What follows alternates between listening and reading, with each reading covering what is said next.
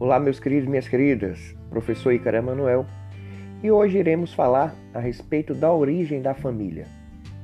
Manter vínculos afetivos não é uma prerrogativa da espécie humana. Sempre existiu o acasalamento entre os seres vivos, seja em decorrência do instinto de perpetuação da espécie, seja pela verdadeira aversão que todos têm à solidão. Parece que as pessoas só são felizes quando têm alguém para amar. Mesmo sendo a vida aos pares um fato natural em que os indivíduos se unem por uma química biológica, a família é um agrupamento informal de formação espontânea no meio social, cuja estruturação se dá através do direito. Desta forma, não importa a posição em que o indivíduo ocupa na família ou qual a espécie de grupamento familiar a que ele pertence, o que importa é pertencer ao seu âmago, é estar naquele ide idealizado onde possa ser possível integrar seus sentimentos, esperanças, valores e se sentir, por isso, a caminho da realização de seu projeto de felicidade. A lei, como vem sempre depois do fato e procura congelar a realidade, tem um viés conservador mas a realidade se modifica, o que necessariamente acaba se refletindo na lei. Por isso, a família juridicamente regulada nunca consegue corresponder à família natural, que preexiste ao Estado e está acima do direito. A família é uma construção cultural.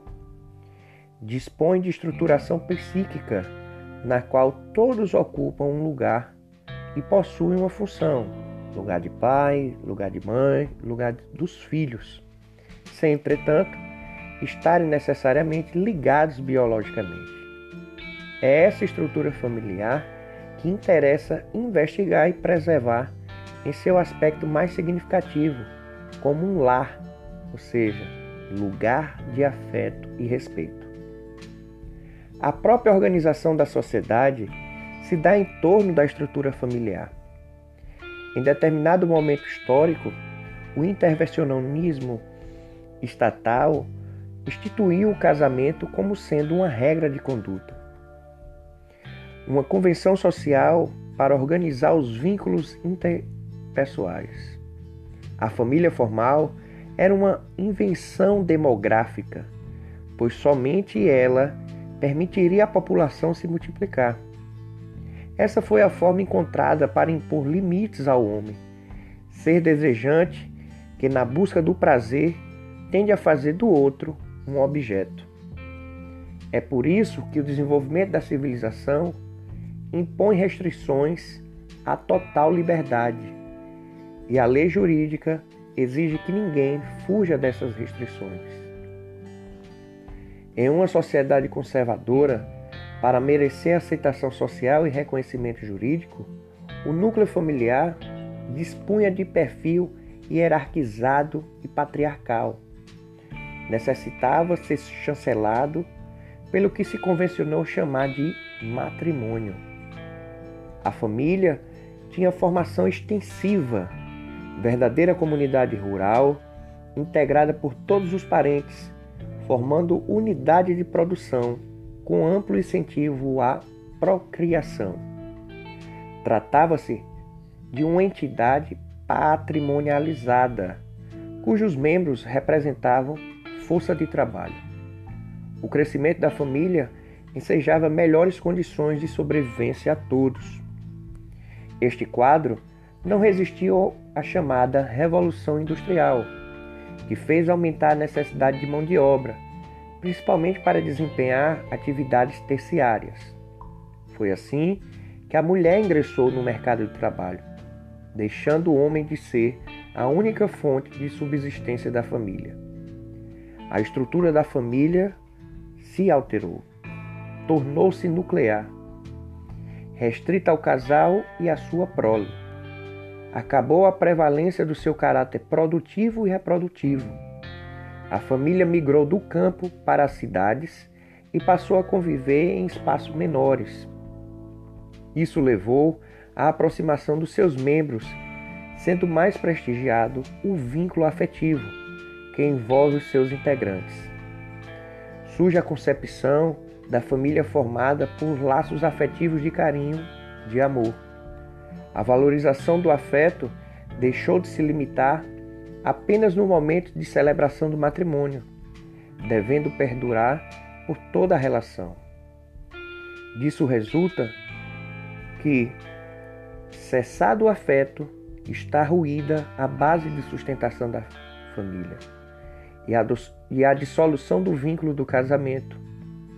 É o único modo de garantir a dignidade da pessoa.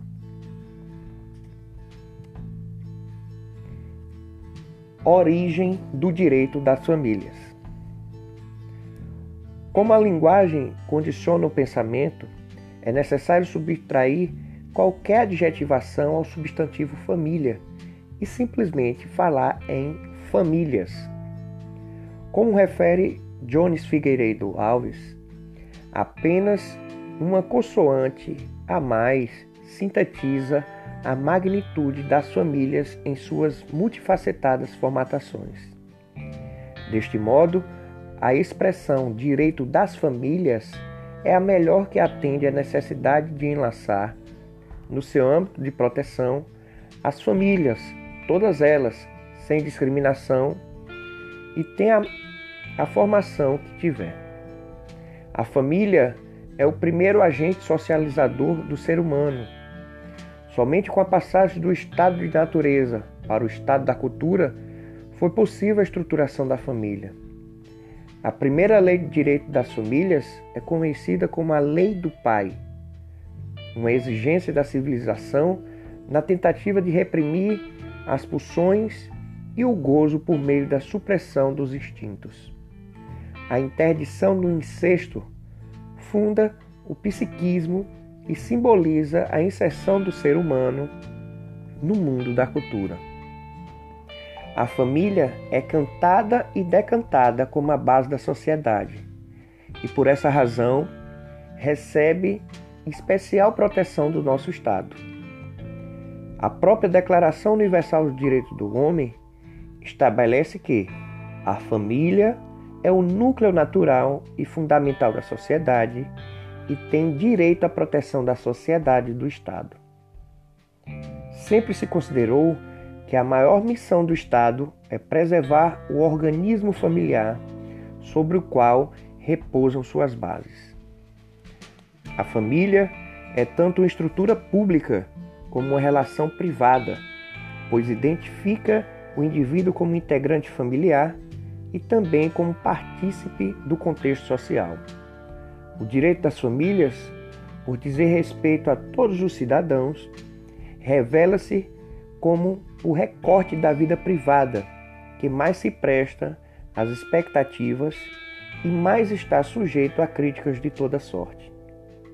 O influxo da chamada globalização impõe constante alteração de regras, leis e comportamentos. No entanto, a mais árdua tarefa é mudar as regras do direito das famílias.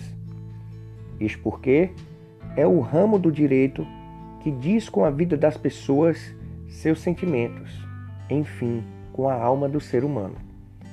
O legislador não consegue acompanhar a realidade social nem contemplar as inquietações da família contemporânea. A sociedade evoluiu, transforma-se e rompe com a tradições e amarras, o que gera a necessidade de oxigenação das leis. A tendência é simplesmente proceder à atualização norma normativa, sem absolver o espírito das silenciosas mudanças alcançadas no seio social, o que fortalece a manutenção da conduta de apego à tradição legalista, moralista e opressora da lei. Quando se fala de relações afetivas, afinal, é disso que se trata o direito das famílias.